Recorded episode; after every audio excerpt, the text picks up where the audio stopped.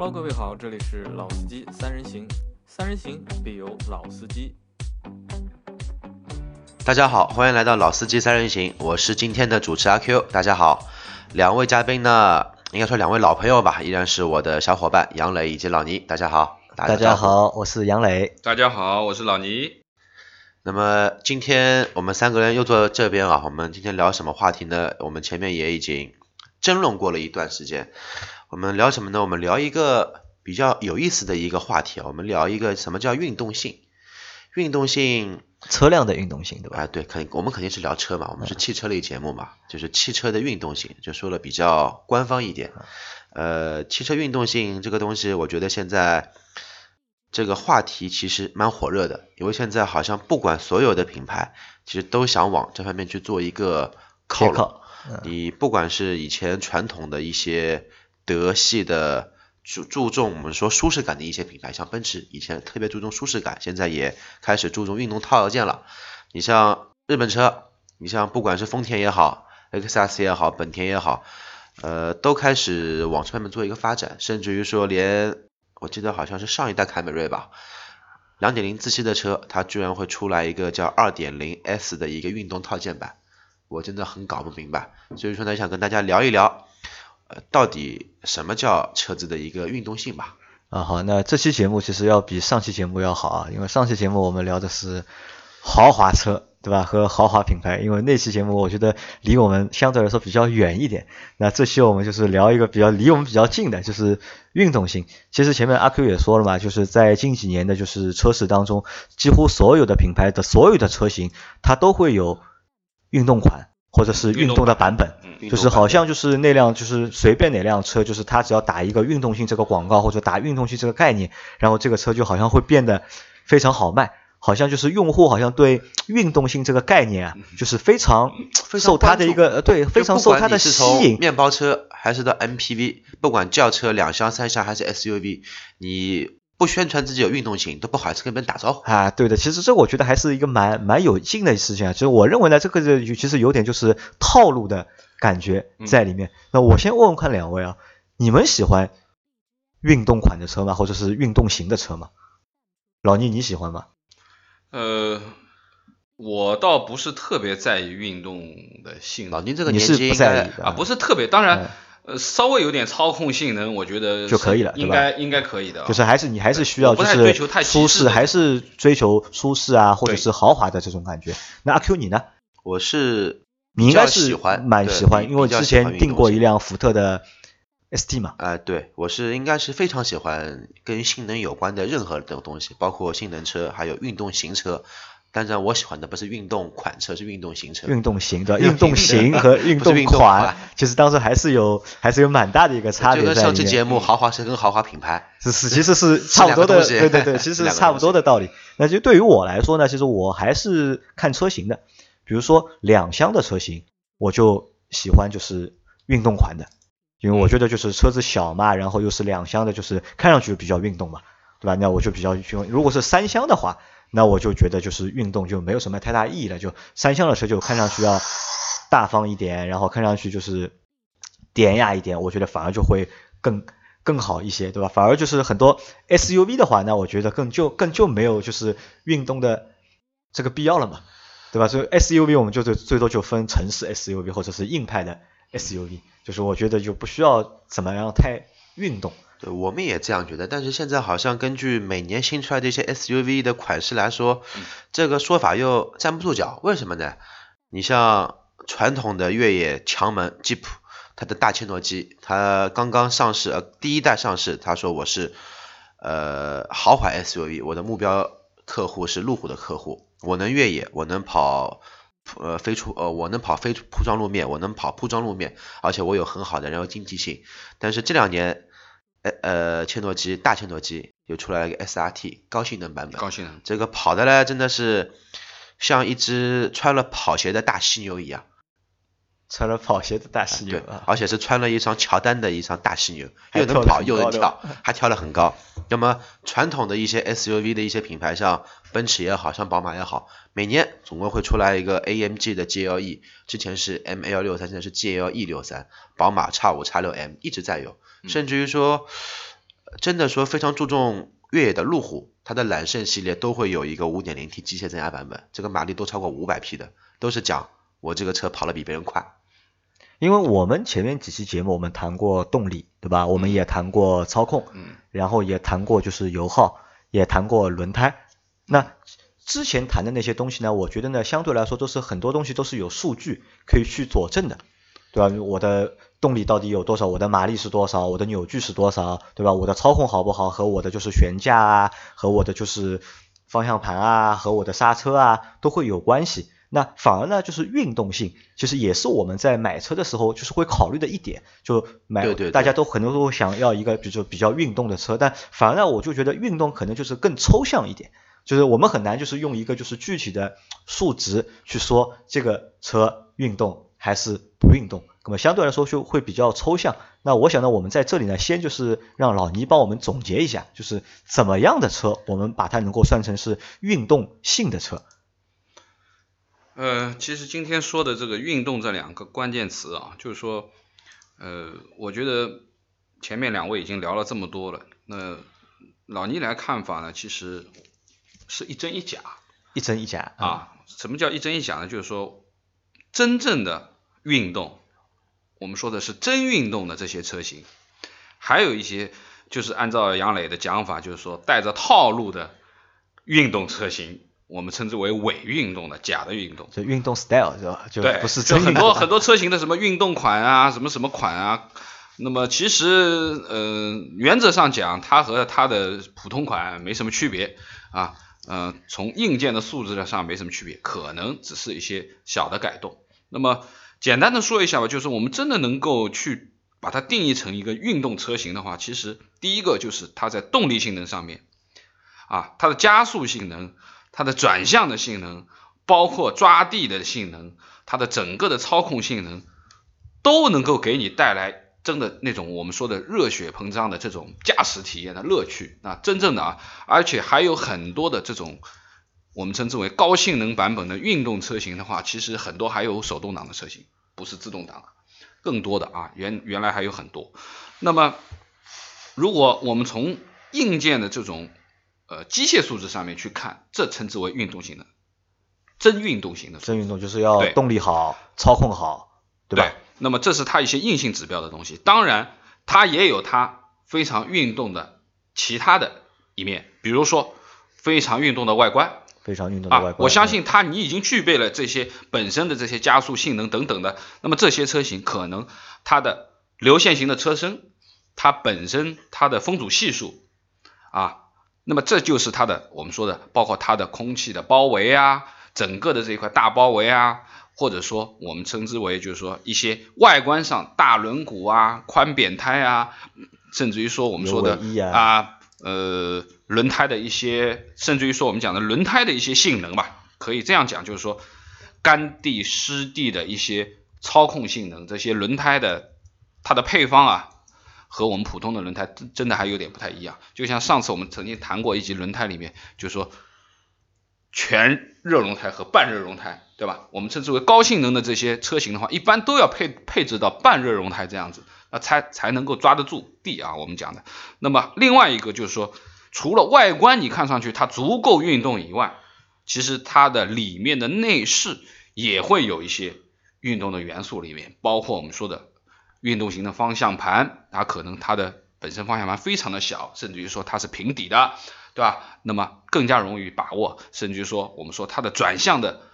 转向的圈数啊，我们说都是很小的。那么包括还有就是很多车型，如果说它是自动挡车型的话，它可能它的换挡拨片啊啊，运动型车的换挡拨片啊，包括你坐的这个位置，它的完全类似于像，当然没有没有说完全像赛车这样子太。太离谱的这种座椅啊，可能它是一个运动型的座椅，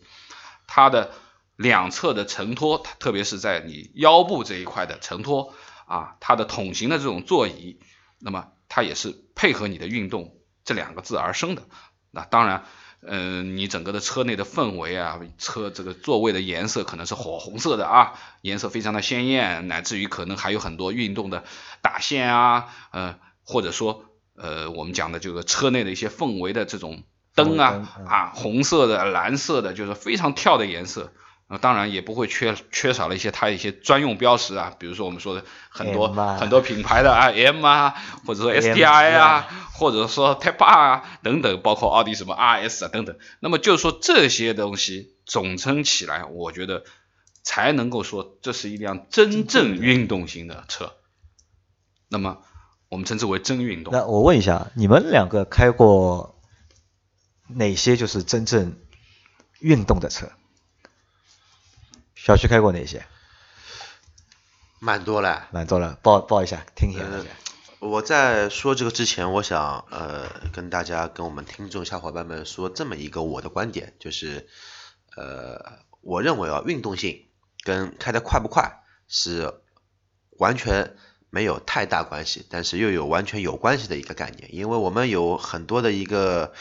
呃，可能说我的朋友吧，有一个误区，我认为是误区，他们就认为开得快就是跑直线跑得能快的车就是操控性比较好的，或者说它是具备有运动性能的。那我就想举这么一个例子，呃，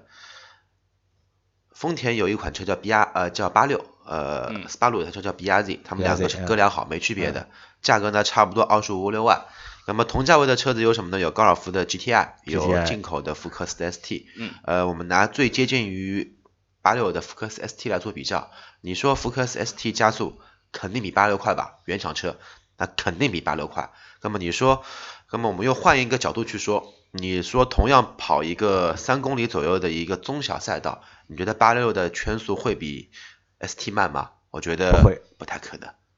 不太可能。其实我想说的理念就是，你的马力跟你的操控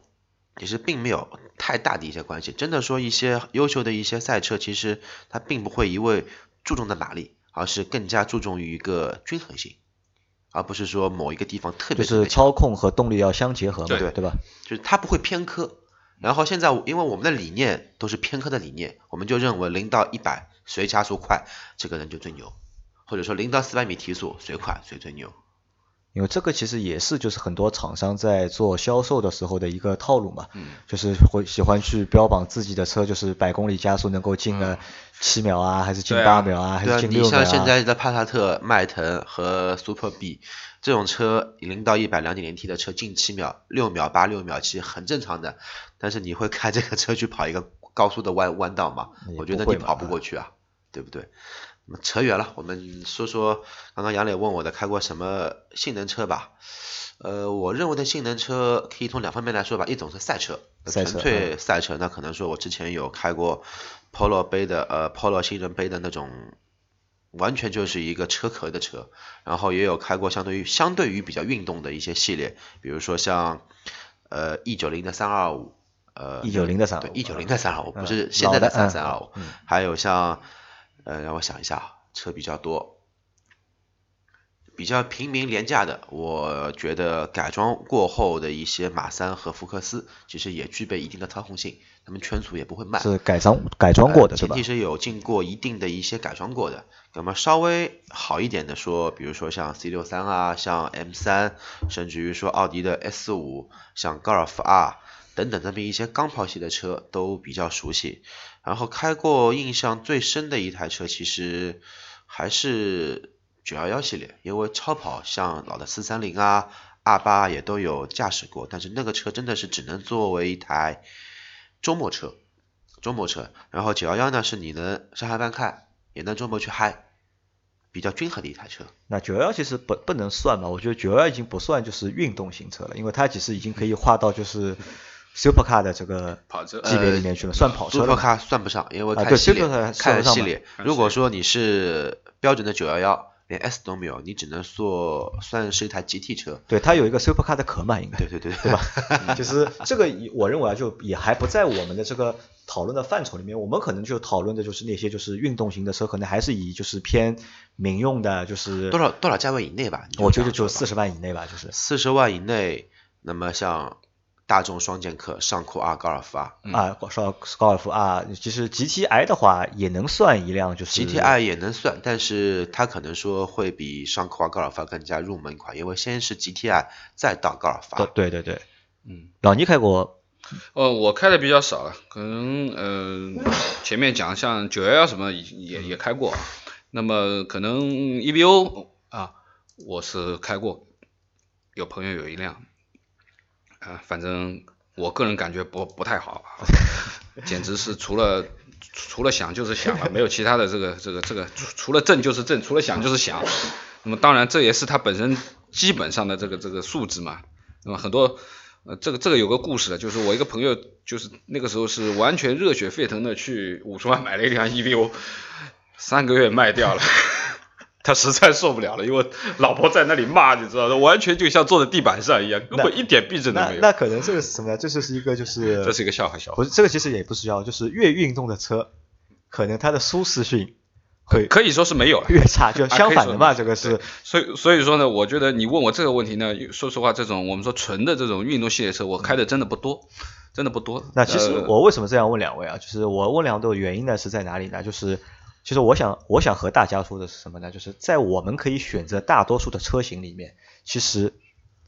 真正的运动型的车，其实真的非常少。没错，我们称之为真运动啊，真运动。即使你能够找到几辆是真运动的车的话，那其实你做的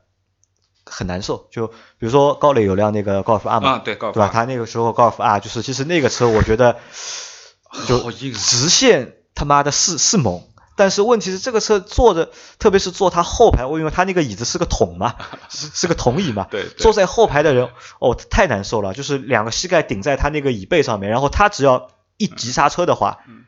这个脚上受不了。那你要带安全带的呀。呃，也没用。还有什么呢？就它那个椅子啊，就是因为它那个是桶椅嘛，很高的，每次坐它的车想出来很麻烦嘛。妈的，小鸡鸡总要被夹一下。呃，蛋蛋蛋，小鸡鸡夹不到，是夹蛋。这个其实就是。论舒适性啊，就是一塌糊涂，一塌糊涂， 对, 对吧？其实正常，我认为就是正常，就是我们居家的话，就可能就是不太可能会去买就是这样的一个就是运动型的车。但那反过来啊，就是，但我们很多人都知道，就是很多车它并不是真运动，它只是一个运动的 style。没错。那为什么我们还是会去买，还是就是愿意去上这个套路？嗯、你们考虑过这个问题吗？这个我觉得这个套路其实很有道理的，嗯，因为在曾几何时，嗯、运动就是跟豪华跟车的价格是完全挂钩的，因为大家都知道法拉利很贵，保时捷也不便宜，兰博基尼也很贵。那么之前比如说在还没有这种运动风格套件成型的时候，大家都知道运动的车肯定就越贵，嗯、那么就是这个套路呀，套路啊，那你觉得是这个？其实我觉得没你没你说的那么复杂吧。我觉得可能就是因为什么呢？就是越运动的车，就是越运动 style 的车，可能越好看，就是给人的一个是视觉的一个冲击啊，可能会越大，对吧？你像包围，对吧？我们就很简单嘛，就是有包围的车，一般都比没有包围的车好看。还是前面讲的外观嘛，对外观嘛，就是一就是一个颜值，因为很多就是用户在选择车的时候，可能就是冲着它的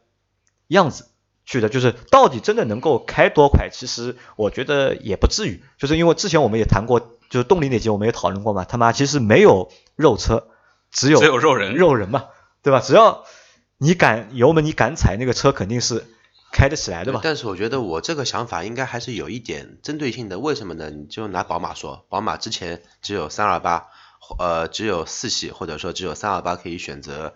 那个那个 M 的套件对吧？对 M 套件以及那个埃托斯蓝，嗯嗯，然后现在三二零也可以选了，三二零也有了嘛，然后三二零也可以选这个埃托斯蓝了，也可以选择红色内饰了。那么你再看一下三二八、四二零，还有人去买吧？就买的人肯定也有，少嘛，但是就会少很多，因为大家客户都是为了这个颜色、这个款式去买，就是为了这个这个样子嘛，就是为了这个外观嘛。其实大家就是想要这个就是运动的外观，然后如果你开了，对你开了一辆就是。看上去很运动的车，对，就觉得这辆车是高配嘛，对吧？因为我们之前也也提到了，其实车的发发展方向其实无非就几个方面嘛，对吧？从开始的就是我们刚从入门的话，就是可能就你也不要去考虑什么东西了，就是能够有代步，对吧？能够遮风挡雨，开得起来就可以了。然后往上走一点的话，就可能往运动性去发展，然后再往上可能就往豪华性去发展。那而且相反呢，就是相对来说呢，对厂商来说，就是把一辆车做得更运动一点的成本。肯定要比把这辆车做得更豪华一点，成本会来得要低。嗯，那可可能是所以说，就是、呃、我 我, 我觉得是这样，就是如果说按照你前面说的，就是把一辆车做的呃运动一点，要比做的豪华一点，成本来的低的话，只能是外观吧。我就是说伪运动的这个这个这个前提下面是可以做得到啊，就是这个运动的 style 嘛，对吧？就我们就说这个样子嘛，对吧？那其实我觉得就是。我们在买的过程当中啊，就是买的过程当中呢，就是还是要去分清楚，就是这个车是到底是真运动还是假运动。那如果你真的是想要一辆运动型车的话，那可能就是真的要眼睛要睁大一点，要好好的去研究一下它的参数啊，去研究一下它的各项的一个技术指标到底是不是符合你要的那个运动性，而且就每个人要求的运动性还不一样嘛，对吧？如果你只是单独图它一个就是有一个运动的外表，那可能就是我觉得就相对来说你就也好选嘛，就哪个车每现在所有车型都有运动款嘛，都有运动款，都有运动这个版本，而且以前都是好像我看运动版本都会放在最顶配的下面的一档，嗯，现在好像很多就是又降档了，很多就是比如说入门车型的就是第三个配置或者第二个配置就是运动版了。那这个其实我觉得就是也是就是商家啊，就是在这个上面就是尝到了一个很大的一个甜头，所以把这个东西也就通通推出来。对，其实我就想到一个段子，我不知道干，我不知道能不能说，因为我们这个节目是面向公共大众的。因为我想说什么呢？我先说吧，反正大大不了这一段被垮掉。呃，我的理解是这样的，这个呢就跟每一个男人都会梦想自己有一个女郎。女郎可能说封面女郎身材很性感的，那么我们怎么样去辨别一个呃女人身材真的很性感是真材实料的呢？那么我们要看她的资料，看她的一些底蕴、血型、星座以及出生年月日，我们来判断一下。其实卖，其实找一台你所喜欢的运动型的车道理是一样的，你不要看上去某个地方很大你就要去买，实际一用下来一看，哎呦跟我差不多，那就不吃亏了嘛。对不对啊、哦？你这个笑话我们听不太懂啊。我倒是觉得，如果说我们呃去把运动性能做一个定义的话，为什么现在说的这个运动款的车这么好卖啊，或怎么样？那我问两位，我们说的八零后、九零后吧，是不是你开了一辆带着运动的外观，或者说带着运动的内饰、颜色很骚包的车，更容易撩到妹呢？这个我觉得倒没有吧，我觉得。阿Q， 坐上一辆普通的车的感觉和坐上一辆，呃，如果要说到撩妹的话呢，我个人觉得，首先，呃，开车不喝酒，喝酒不开车。你去酒吧不可能像以前一样，梆，台子上面一排，我有把什么什么车钥匙，现在已经没半毛钱用了，因为妹子也知道这个车最便宜的就二十万，甚至于二十万都不要。那么更加多的是靠你自身的一个软实力，你的魅力。所以说呢、啊那，那这样就是我们因为前面也说了嘛，就是运动性和运动款对吧当中的区别，就是其实内容也就这么多嘛，对吧？那我们让阿Q来和我们细数一下，就是我们有哪些车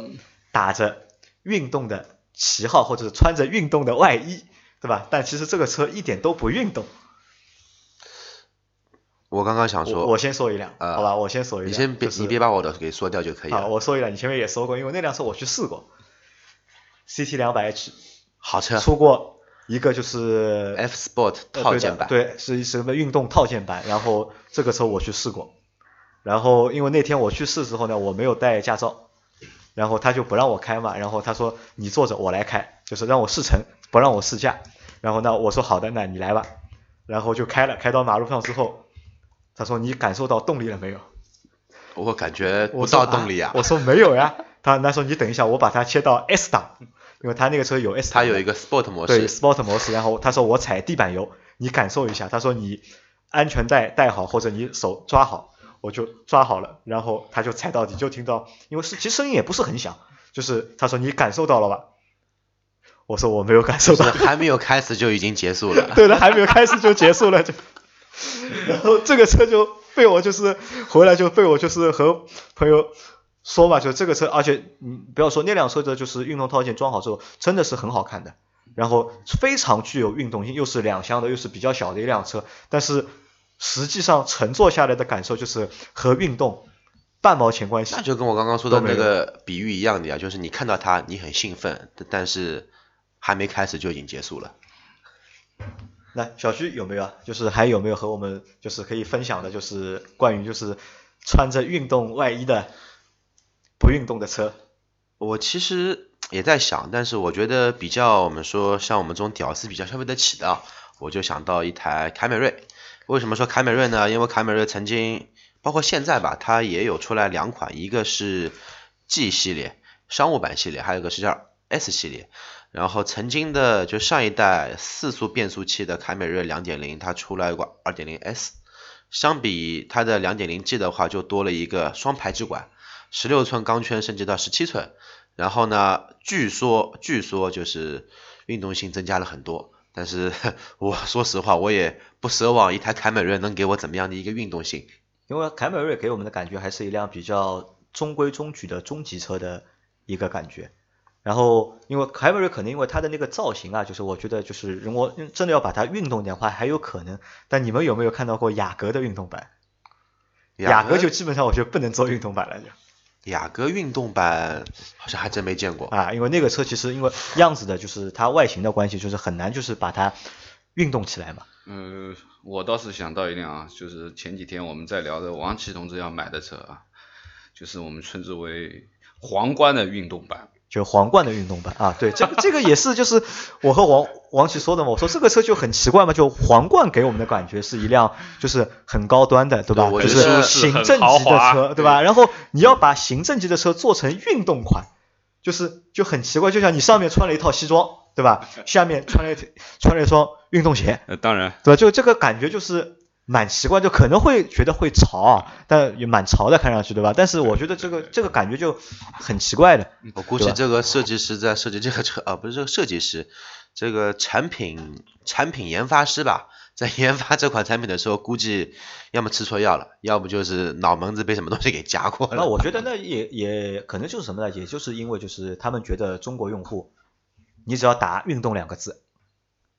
就会买账，就中国用户就会买单，可能就想的还是相对来说比较简单一点。那反而呢，就是我觉得就是我们倒可以给厂商提些意见，就是不要老是动运动的脑筋，对吧？就是可以动动脑筋嘛，看怎么样把车做的就是更舒适一点，对吧？功能更多一点，就是我们到到时候不一定要豪华，因为你可能要达达到豪华的话，可能就成本会高，就用户也并能够接受。但是除了运动之外，我们我我认为大多数用户还是有除了运动之外别的偏好的。我不一定要我的车非常，因为我可能我们年纪轻的时候，对，我们年纪轻的时候注重于外观。对对对，我们年纪轻的时候可能会要一辆看上去比较运动的车，但如果到年纪偏大的时候，到三十多岁到四十多岁的时候，那我也买不起豪华车，但你再让我去开一个很运动的车，那其实